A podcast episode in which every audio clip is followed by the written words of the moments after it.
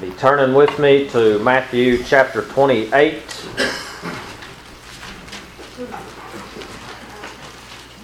Matthew. Matthew. Matthew chapter 28. Preaching a message this morning, April Fools. Jesus is risen. Charles Lamb once said, Here cometh April again, and as far as I can see, the world hath more fools in it than ever. And God's people said, Amen. Amen.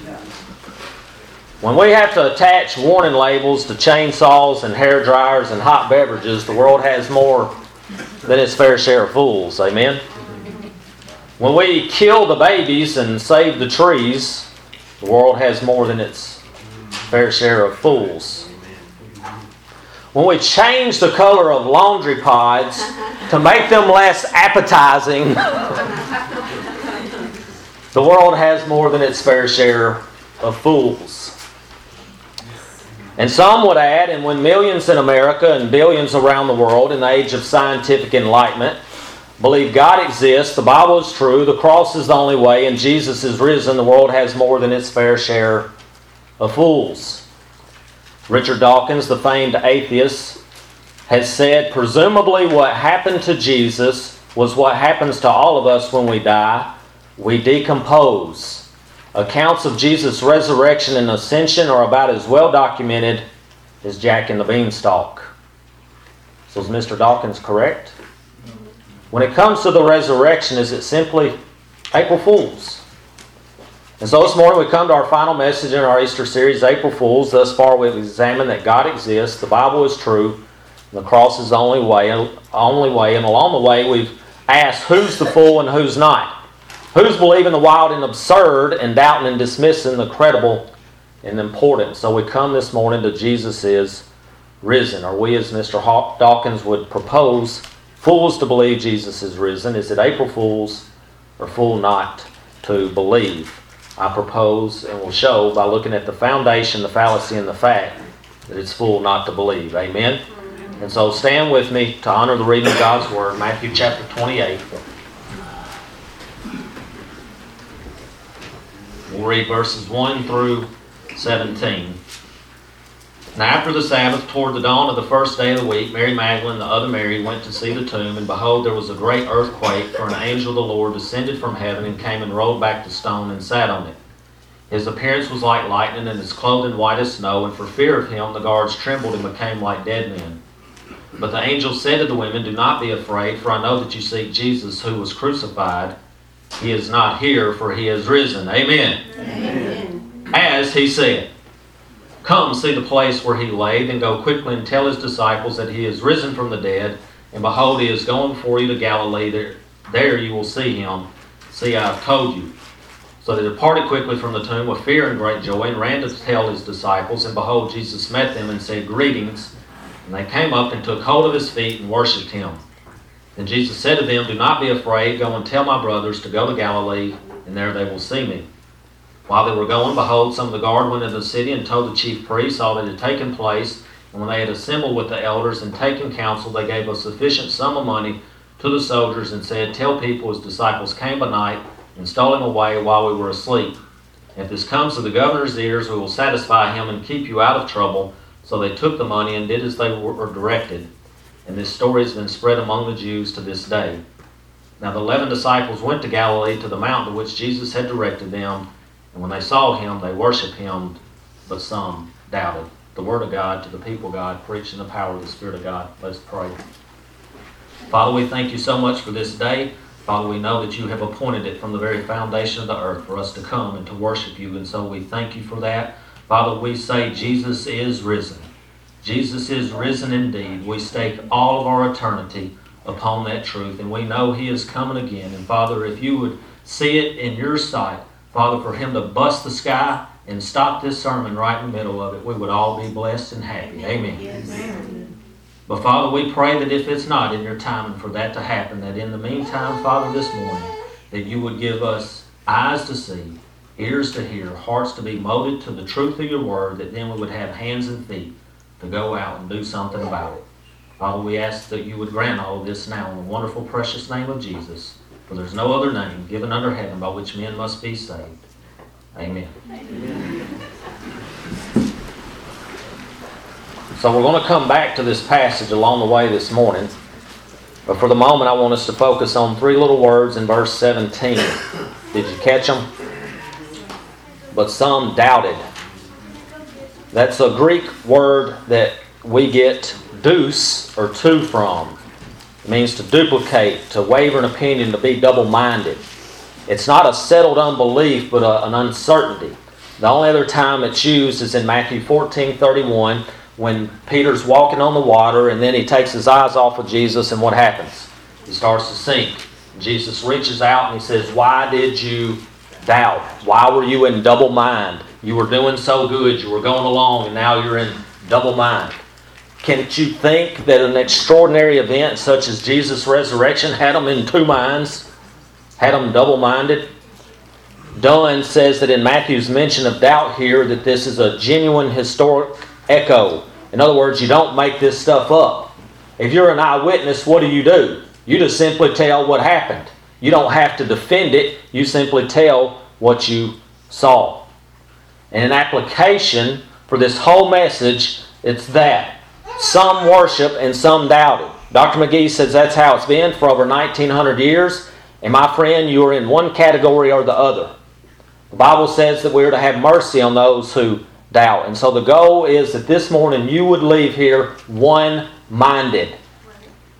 That if you do not know Christ, that you would be convinced of the reality of the resurrection and it is the only hope for mankind.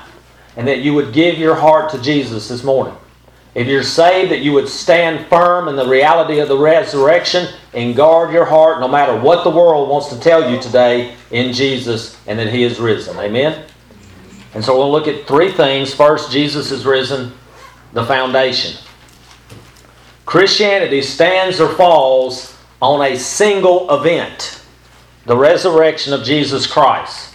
It's the linchpin of our faith. Do you know what a linchpin is? Four little linchpins kept how many ever pound our fifth wheel on the road behind me and not barreling into my family who was behind me yesterday whenever we were coming back from a getaway. A linchpin is a little thing that holds a trailer or holds something snug or secure. The resurrection is the linchpin. It's what holds our faith absolutely secure. Because if the Bible is true, but Jesus is not risen, all he did was die a heroic death, and what does it matter? You and I have no hope. Your very hope this morning, the whole reason you came is what? Because of the hope.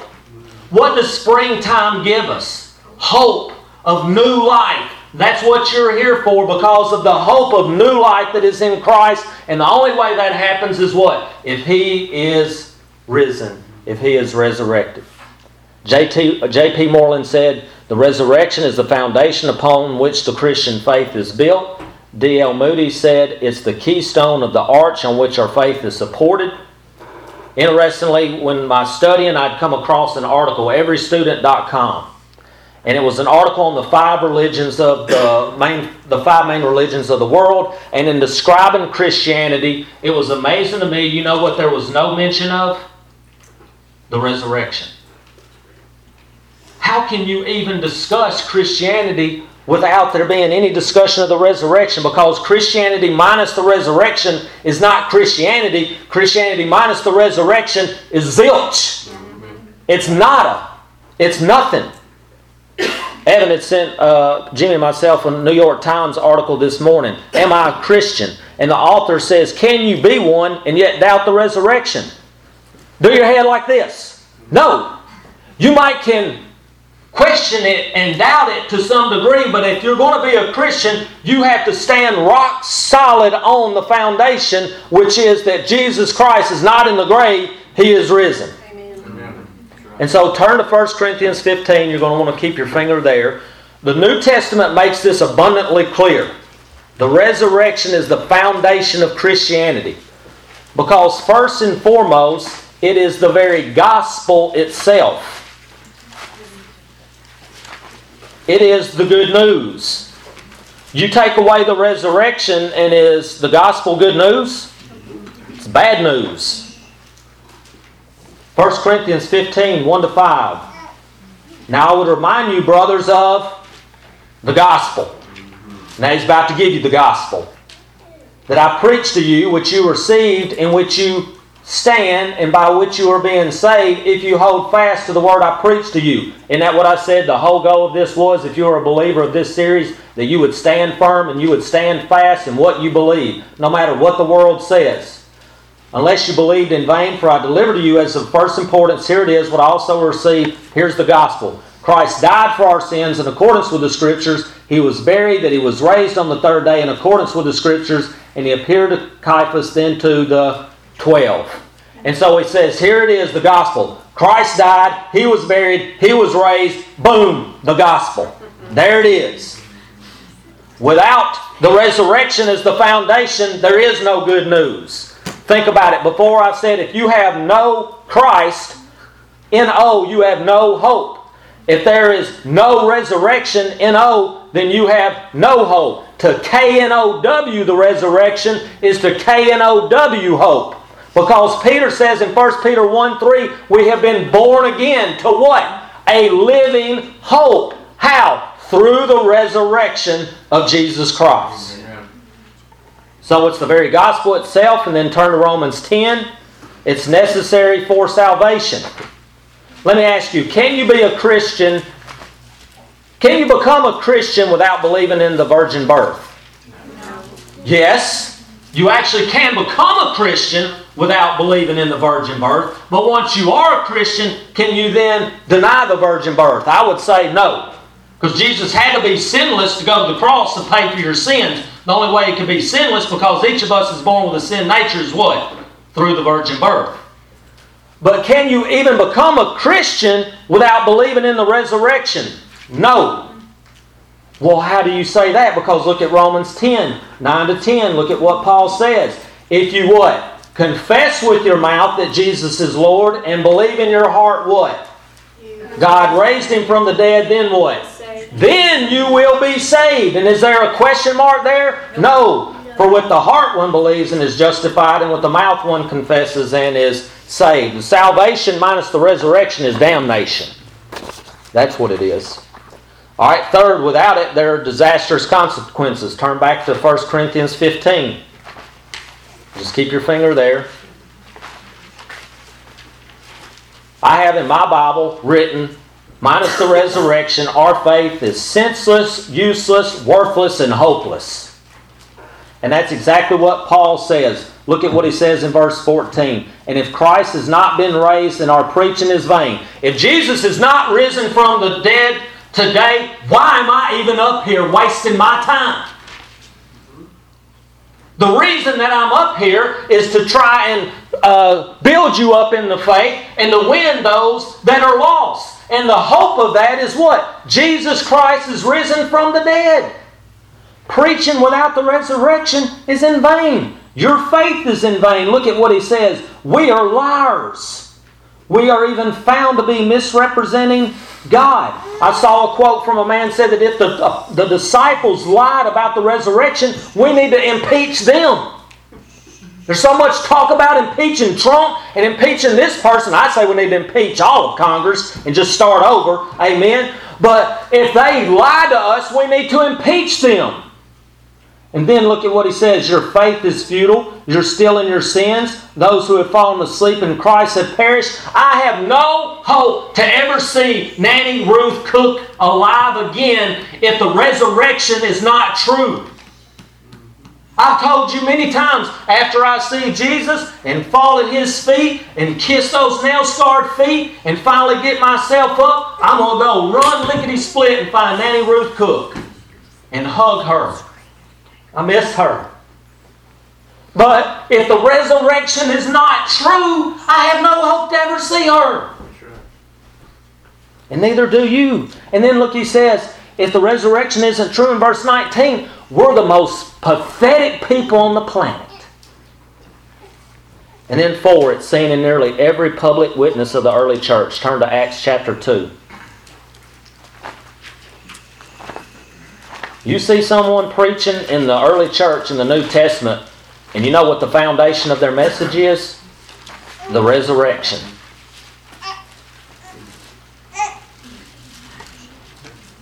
Acts 2, starting verse 23.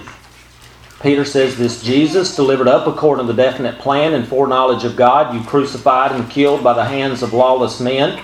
God raised him up, loosened the pains of death, because it was not possible for him to be held by it. And then look at verse 30. Being therefore a prophet, knowing that God had sworn him an oath to him that he would set one of his descendants on his throne, he foresaw and spoke about the resurrection of the Christ, that he was not abandoned to Hades, nor did his flesh see corruption. This Jesus God raised up, and of that we all are witnesses. Why else is the resurrection the foundation, the linchpin of the Christian faith? One, it witnesses to the immense power of God Himself. As Jimmy talked about this morning, Jesus is victorious over death in the grave. How? Because of the resurrection. Number two, it validates who Jesus claimed to be. What did Jesus say? You want a sign? I'm going to give you one. Here's it.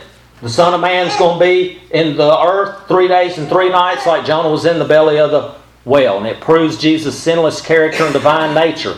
In Psalm 16:10, your Holy One will not see corruption. It validates Old Testament prophecies and New Testament writings and Jesus' own claims. It gives testimony to our own resurrection, as we talked about. Think about this it impacts our service to the Lord now. If Jesus is not risen, then why are you even serving the Lord if you're serving the Lord? Why go to Africa and tell people a falsehood if Jesus is not resurrected and risen? Amen? And then it guarantees a future family reunion. One of the scriptures I use the most to preach at funerals is 1 Thessalonians 4 13 to 18. We don't grieve, brothers and sisters, as those who have no hope. Because we grieve as those who have hope, knowing that for a Christian it is not goodbye, it is see you later. I cannot tell you how many times I have shared that truth with people in my office. That it's not so long, it's just see you later.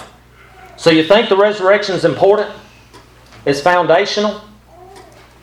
Christianity without it, like I said, is zilch. So let me ask you, how secure is it? How firm is the foundation? Is as Richard Dawkins would have us believe about as well documented as Jack and the Beanstalk. Think about it. What are most other religions based on? They're based on their teachings, right? And their teaching is usually what? Some type of work. Do something to earn your way into heaven. What is Christianity based on? An event, a historical and otherwise verifiable event the death of Christ and the resurrection. Think about Hinduism. It has no attempt to verify itself. There's millions of gods, so why would it have to verify itself? Buddhism. You don't worship any gods or God. It doesn't even matter if Buddha was a real person. Think about Islam. They use a subjective test to validate. In the Quran, it says, Is there any book that is so eloquently written as the Quran, therefore it had to be written by Allah? Well, I could say the same thing about Moby Dick or the, my third grade haiku, that it was eloquent and nobody else could have wrote it other than God. It's a subjective test to validate it. The only religion whose central tenet of faith, the resurrection, is able to be tested is Christianity. It's tested by what's akin to history's scientific method, as we're going to look at. And some critics would say, oh, you're saying, well, the scriptures, that circular argument and proof. You're saying the Bible is God's word, the Bible says Jesus is raised, so Jesus was raised because the Bible says so. Rice Broocks in Man, Myth, and the Messiah, he says the conclusion Jesus is raised flows from a historical event, not just a random assertion in a religious book as skeptics like to per- portray. I love what Dr. Gary Habermas said. He uses this. He would hold up his Bible and he would say, if the, this Bible is the inerrant, infallible Word of God, Jesus is raised from the dead. If the Bible is not inerrant but still reliable, Jesus is raised from the dead. But if the Bible is neither reliable nor inerrant, Jesus is still raised from the dead because there's massive amounts of proof to show that the tomb is empty. It's not as well documented as Jack and the Beanstalk as Richard Dawkins would like us to believe. There's a mountain of overwhelming evidence that we're going to look at. And so all they're left to do is just come up with crazy theories as to why the tomb is empty. So let's look at that. Jesus is risen, the fallacy. Psalm 11:3 asks if the foundations are destroyed, what can the righteous do? And so what is it that critics are going to attack? The resurrection, because that's the foundation of our faith. So we're going to look at five common theories that are used to disprove the resurrection. The first one is the swoon theory. That's the idea that Jesus never really died on the cross. Did you know that's actually taught in the Quran? That Jesus never died on the cross. Some Muslims contend that he fled to India and you can there's a shrine in Kashmir that marks his supposed burial place. And it's hard to keep a good heresy down, as I've said before, right? the 19th century, they started to say that Jesus merely fainted from exhaustion on the cross, or he was given a drug that made him appear to die, and he was later revived by the cool, damp air of the tomb. So it wasn't a resurrection, it was just a resuscitation. The 20th century, I was telling Marty this morning, uh, 1965, British scholar Hugh Schonfield uh, wrote a book, The Passover Plot, in which he says Jesus was so convinced that he was the Messiah, he came up with this plot to prove it. He and the disciples were in on it, and basically he had Joseph of Arimathea who arranged to basically give him a drug. You remember he said, I thirst, and he was given a drug, and the drug was basically going to knock him out comatose so that then he could revive in the cool of the tomb and show himself to be Messiah. And the plot was run aground whenever the soldier then thrust the spear into Jesus' side, effective killing him. This is a scholar coming up with this nonsense. I mean, I see people shaking their head. You know why? Because you're smarter than a fifth grader. And you can be a scholar and you can come up with some of the most ignorant stuff imaginable. Very few people accept this today, this swoon theory. Norman Geisler said that the evidence is greater for Jesus' death than any other event in the ancient world. Timothy uh, Johnson called it pure poppycock. And so, how is that? Because Jesus was undeniably, certifiably dead. Turn to Mark 15 15. Y'all remember from The Wizard of Oz? You remember the little corner? I always think of that whenever I think of this. Jesus was undeniably, certifiably dead. Remember the little corner comes out there and he's kicking his shoes and he says, She is undeniably, certifiably dead. Jesus was undeniably, certifiably dead, and as a doctor, I'm going to show you how you can look at the evidence in the Bible and say he was dead. First off, as you're turning to Mark 15, think back to do you remember when Jesus was in the garden? And Luke gives us one little bit of information no one did that when Jesus was praying, what did he do? He sweat drops of blood. Now, does that sound like craziness? And some people would say, oh, that's just craziness. Luke was a doctor.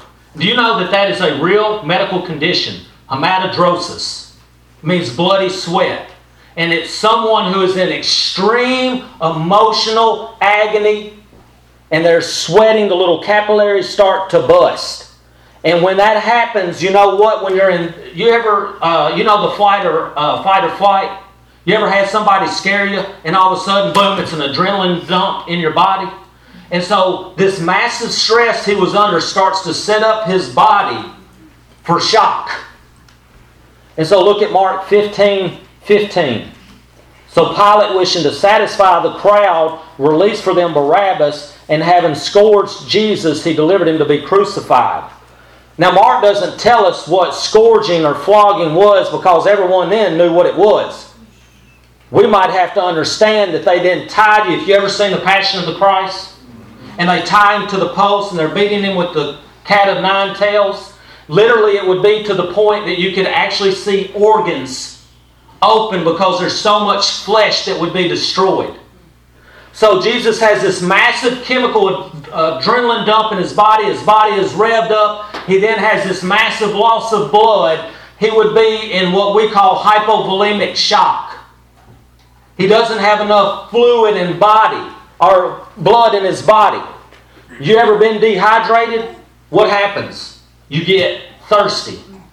Was there uh, hallucinations? Lots of stuff that goes on, but the main thing is you start to get what? Thirsty. Is there any evidence that Jesus was in that condition? Yes, because when he was on the cross, what did he say, as Jimmy talked about this morning? I thirst.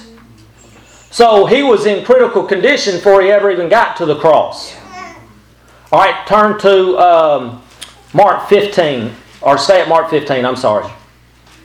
So that's the torture before the cross and the agony of the cross. Crucifixion basically would lead to acid building up in your body because you couldn't breathe. That then would lead you towards congestive heart failure, in which you get fluid all on your body. You get it around your heart. Remember, whenever the soldier stuck the spear into Jesus' side, what did it say? That blood and water flowed out. Well, why water? Because he's probably in congestive heart failure because he's in shock. And then he probably actually died of a broken heart. Because, think about it, if you're being crucified and you're slowly suffocating to death, when you finally breathe your last, what's it going to be like? And that's it.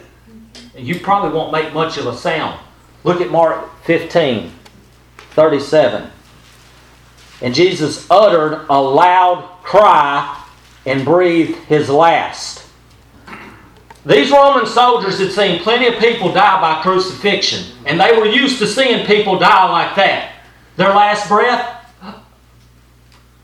Jesus goes, Into your hands I commit my spirit, and it's finished! He screams out. And look at what the centurion says. And when the centurion who stood facing him saw that in this way he breathed his last, truly this man was the Son of God. He had never seen anybody die like that. He had never seen anybody die in power. Why? Because Jesus said, What? No one takes my life from me. I lay it down of my own accord. But there's also good medical evidence that whenever people start to have a rupture from their heart or a fatal arrhythmia, they get this intense motion that something bad's about to happen and they cry out. And so Jesus probably literally died of a broken heart. That's the agony of the cross. And then, third, the removal from the cross.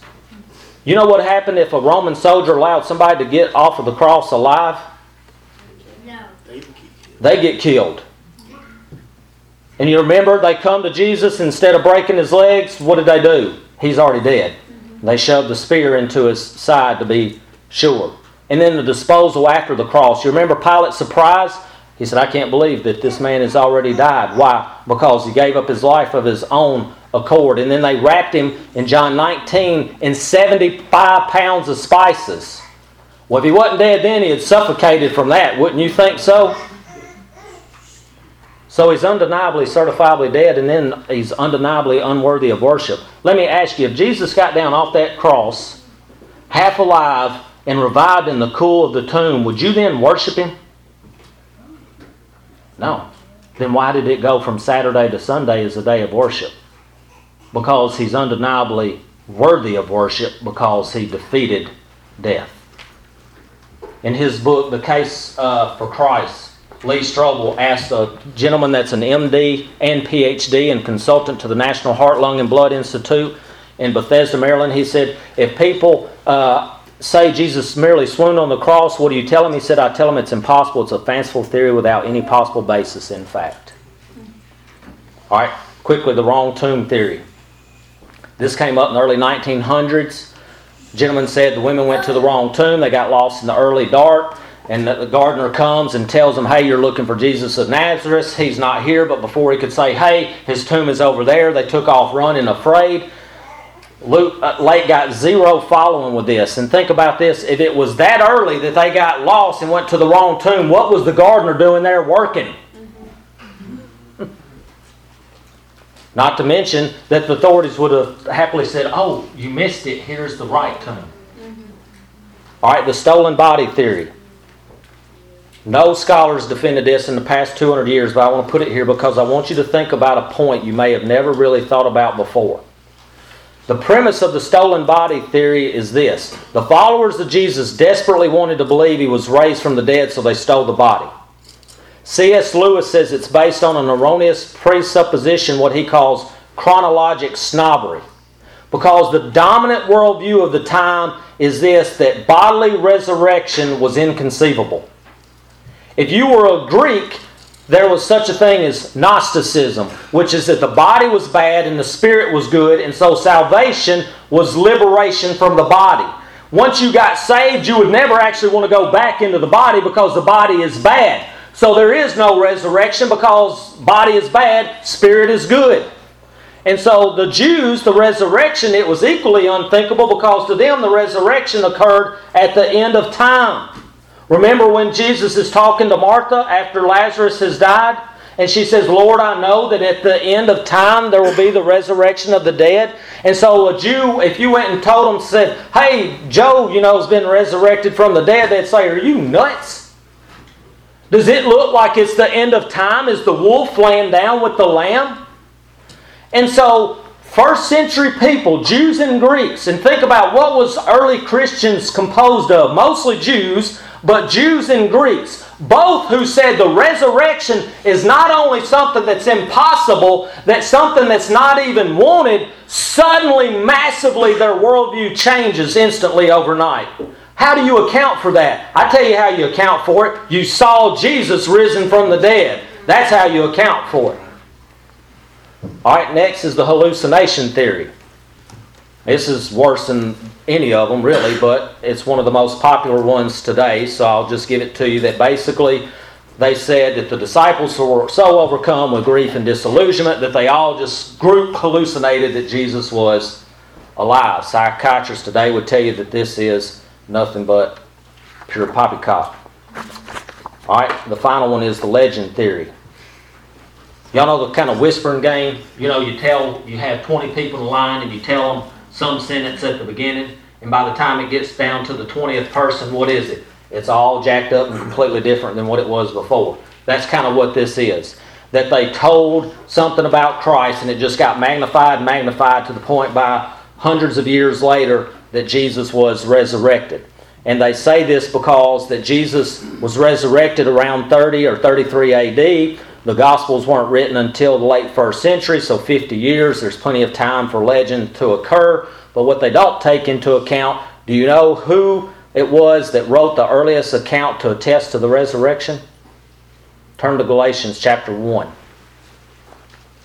It was Paul. He wrote Galatians in AD 48. It's not 50 years later, it's at the most 15 years later. Paul, an apostle, not from men nor through man, but through Jesus Christ and God the Father, who raised him from the dead. There's simply no time for legend. Lee Strobel points out in his book, The Case for Christ, that William Lane Craig called the legend theory worthless. He then defended Christianity before a crowd of 8,000 people. It was him versus a national spokesman from the American Atheist uh, group and those who entered avowed atheists, agnostics, or skeptics, 82% walked out concluding that the case for Christianity was the most compelling. 47 that entered as non believers exited as Christians. You know how many became atheists? None. Exactly. He said, claiming the resurrection is a legend is no different than saying that the assassination of Caesar or the military exploits of Alexander the Great were fabrications. So, have the critics, the skeptics, destroyed the foundation of Christianity? Far from that. Simply here is a small collection of books that I have, and my wife knows that I have quite the collection of books. But this is book after book in which a skeptic literally took the evidence and looked at it with an open eye and an open ear and an open heart, and you know what they came away with? This here is a gentleman that was a homicide detective and was an agnostic, and when he looked at it, cold case Christianity, he became a Christian. This is a man that was a lawyer, Jesus on trial, and when he looked at it, he became a Christian. You all are familiar with Lee Strobel in the case for Christ, and when he looked at it, he became a Christian. This is a man, Frank Morison, from the early 1900s, a British man that was a lawyer. When he looked at it, he became a Christian. When the skeptics really honestly look at it without bias, they are converted. Not only do they say that it's good evidence, but they say that it is true. The reason for that is because facts are pesky things, amen? And so that's what we're going to look at finally here is the facts. For you that are parents, are facts not pesky things for your children? Well, Dad, I came in, it was before curfew. Well, it's funny, when I looked out the window at 11 o'clock, your car was not there. Facts are pesky things, amen? Now, if somebody comes down and gets arrested and they try to feed Billy some crazy story, what's Billy going to do? He's going to go check some alibis, and when the alibis don't match up, facts are what? Pesky things. When you come to see me and you say, Oh, Dr. Cook, I've been taking that cholesterol pill every night just like you told me, and I've been eating nothing but tuna fish, and your cholesterol is 425, facts are pesky things. Amen? Amen? So let me give you seven facts quickly that are minimal historical. If you're an agnostic, an atheist, even these people accept these things quickly. One, Jesus was crucified. Even non biblical sources and early first century historians say that that was true. Second, Jesus' tomb was empty. Have you ever considered this? The Gospels, the Acts, and the earliest epistles, there's no appeal to the testimony of the women. And they were the first to see the tomb empty, right? Does Paul say, now y'all know the tomb is empty, go and ask the women? Does anybody say that? Why don't they say that? Oh, because their testimony is not admitted into court, right? Wrong. In Luke 24 18, you remember when Jesus comes upon the man's disciples and they, uh, he hears them talking and he says, What are y'all talking about? And they're like, Are you the only dude in all Jerusalem that doesn't know that Jesus is risen from the dead? Because within 24 hours of it happening, it was public property that Jesus' tomb was empty. That's why these guys here are converted. Who moved the stone? No one can overcome the empty tomb. You, no one has successfully put Jesus back into the tomb. You know why? Because he ain't there. That's right. You can go find Buddha, and you can go find Confucius, and you can go find Muhammad. You cannot find the bones of Jesus Christ because he's seated at the right hand of the Father. Third, Jesus' disciples believe he appeared to them. The resurrection is an amazing feat. It was a fatal torment, an empty tomb, appearances, and transformed lives. Think about it. When Paul wrote this, what did he say in 1 Corinthians 15? He says, Hey, Jesus appeared to over 500 people at once. Some of them are dead, but some of them are still alive. You don't believe me? Go ask them. They'll tell you. I love what Chuck Colson said. He said this. Y'all know Chuck Colson of Watergate? He said, I know the resurrection is a fact, and Watergate proved it to me. How? Because 12 men testified they had seen Jesus raised from the dead, then proclaimed that truth for 40 years, never once denying it. They were beaten, tortured, stoned, and put in prison. They wouldn't have endured that if it weren't true. In other words, he's saying transform lives. Listen to what he then says. Watergate embroiled 12 of the most powerful men in the world, and they couldn't keep a lie for three weeks. You're telling me 12 apostles kept one for 40 years? Absolutely impossible. The fourth thing is that it was proclaimed early. 1 Corinthians 15, 3 to 8 is an early creed that Paul got from Peter. Creeds take years to happen. Larry Hertz, a pioneer in the study of the early church, said this was out within days. Already said that in with the Emmaus disciples that they say, Are you the only one that doesn't know that Jesus is risen? Within 24 hours, everyone knew that this happened and they were proclaiming it. Fifth, think about this Saul of Tarsus he went from a harsh opponent of Christians. He saw the way Christianity is a dangerous heresy to stamp, to stamp out. And if you know his life, he set out for Damascus, and six days later, something profound happened. Boom. Saw, saw Jesus and he was blinded. Three days later, think about this, he recovered from his temporary blindness. He did not recover his skepticism or his hate. How did he then become a defender of the Christian faith? I tell you how, because he saw the risen Jesus. Mm-hmm. Number six, James the skeptic became James the disciple. Do y'all know how James died? He was stoned to death. Why? Because of his faith in Christ. If you know anything about him, he was the head of the church at Jerusalem. He gave the dissenting vote in the Council of Jerusalem in AD 50. He was one of the leaders. And if you know anything about the early life, John 7 5, his brothers didn't even believe in him. In Mark 3, there's a time in which Jesus is ministering and his family comes up to pull him out of the crowd because they say he's crazy, says he's out of his mind.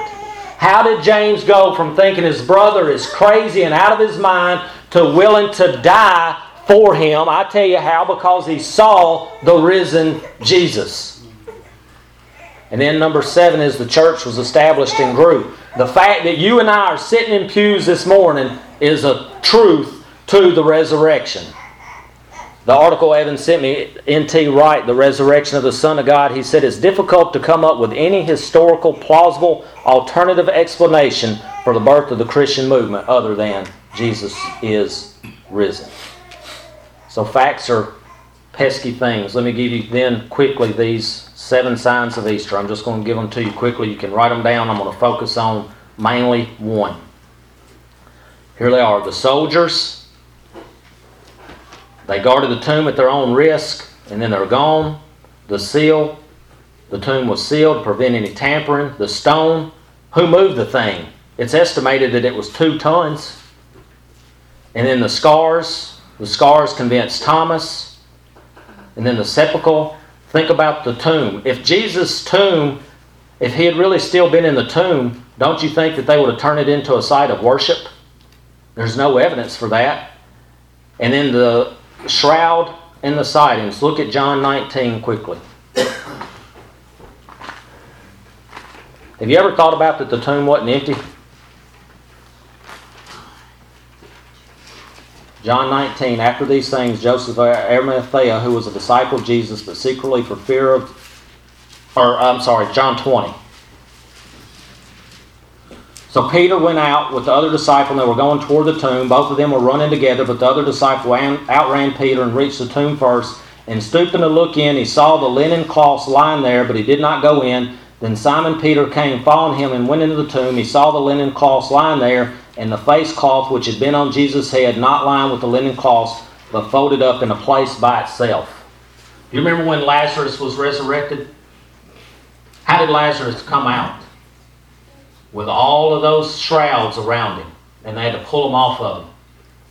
They walk in there and they look at the tomb, and they see this shell with 75 pounds of spices and the headcloth just neatly laid over to the side. They knew immediately that Jesus was risen. And then finally, number seven is the sightings.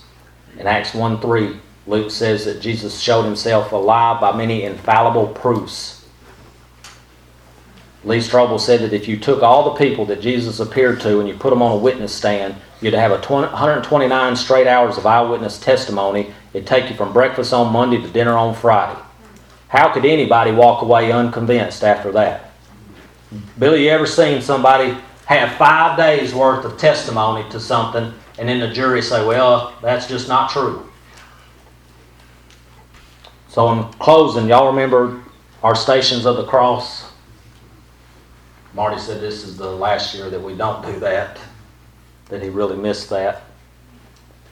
We usually do that on Good Friday. Every year, thousands of people climb a mountain in the Italian Alps and they pass stations of the cross. And they come to stand at a crucifix, an outdoor cross. And once a tourist noticed a little trail that led beyond the cross, and he goes back through the thicket and he comes upon another shrine, and it's one devoted to the empty tomb. It was neglected. There's brush all grown up around it. Everybody had gone as far as the cross, but there they stopped. Far too many people in our world, brothers and sisters, have looked at the cross, but then they've never really found the message of Easter, which is that of the empty tomb. Remember me talking about this guy, Dr. Frank Morison, who was a lawyer? He held the opinion that the resurrection was nothing but a fairy tale and it spoiled the story of Jesus. He said he would sit in church as a young man, and when they would do the Apostles' Creed, he'd clench his teeth and he wouldn't even say, on the third day, he had risen. And so he felt he owed it to himself and the others to write a book that would present the truth about Jesus. beyond the cross to the empty tomb. Once he had studied it, the book that he had intended to write, he never wrote. Instead, he wrote this book, Who Moved the Stone? And you know what the first chapter of this book is entitled? The book that refused to be written. When he went past the cross to the empty tomb, he saw the evidence for the fact that Jesus is risen and became a Christian. And so, have you moved past the cross to the empty tomb? What book is written on the pages of your heart? I want you to leave here one minded. Again, if you don't know Jesus, that you be convinced of the reality of the resurrection, give your life to Christ. If you're saved, that you would stand firm in the reality of the resurrection and guard your heart in Christ. Jesus is risen. Jesus is risen indeed. Amen. And God's people said, Let's pray. Father, we thank you for this day. Again, thank you for this time to gather and worship you. Father, thank you for the living hope that we have in Jesus Christ. Father, we thank you that we can come to this time of invitation. Father, I pray that you would just pour your Holy Spirit out upon this place today. And if there's any that don't know you as Lord and Savior, that today would be the day they would come to know you as such. Father, we thank you as well for this time to partake of the Lord's Supper and ask that you would just bless that. Father, pray that everyone has prepared their hearts to take it in a manner that is worthy of you. For it's in Jesus' precious and wonderful name that we pray. Amen. You know, if I had sat where you sat Easter of 2001 and heard this sermon series, I'd have laughed you out of town. God exists. Which God? The Bible is true. You want me, a doctor, to believe that in an age of scientific enlightenment? Jesus is the only way. Man, you're narrow minded and bigot. Jesus is risen. That's pure poppycock. Prove it. I stand before you this morning a changed man. God does exist, and the God of the Bible is the only one. Amen. And the Bible is true. And there's overwhelming evidence to prove it so. Jesus is the only way. There's only one mediator between God and man, and that is the God man, Christ Jesus. Until you know Him, you have a massive problem in your life. It's called sin, and it separates you from God. And if you don't do something about that sin problem, you don't cure it before you take your final breath, it's going to keep you separated from God for all eternity. And Jesus is risen. Anything to the contrary is pure poppycock. What's the difference? I didn't meet Jesus on the road to Damascus like Paul, but I met him in my bedroom when I read the Gospel of John. Like Dr. Spurgeon said, upon a life I did not live, upon a death I did not die, I risked my whole eternity on the resurrection. Brothers and sisters, we think Easter's about Easter eggs, and I'm going to tell you, you better have all your eggs in one basket. And his name is Jesus Christ. Because only he lived the life that you could not live. And only he paid the debt that you were unwilling to pay so you could enjoy an eternity with God you don't even deserve. That's right. And so you do you know him today? If you were to take your final breath walking out of here, will you spend eternity with him? All you have to do is come receive him by faith this morning. So as we stand and sing, listen to the Lord as he calls you. Stand page 318.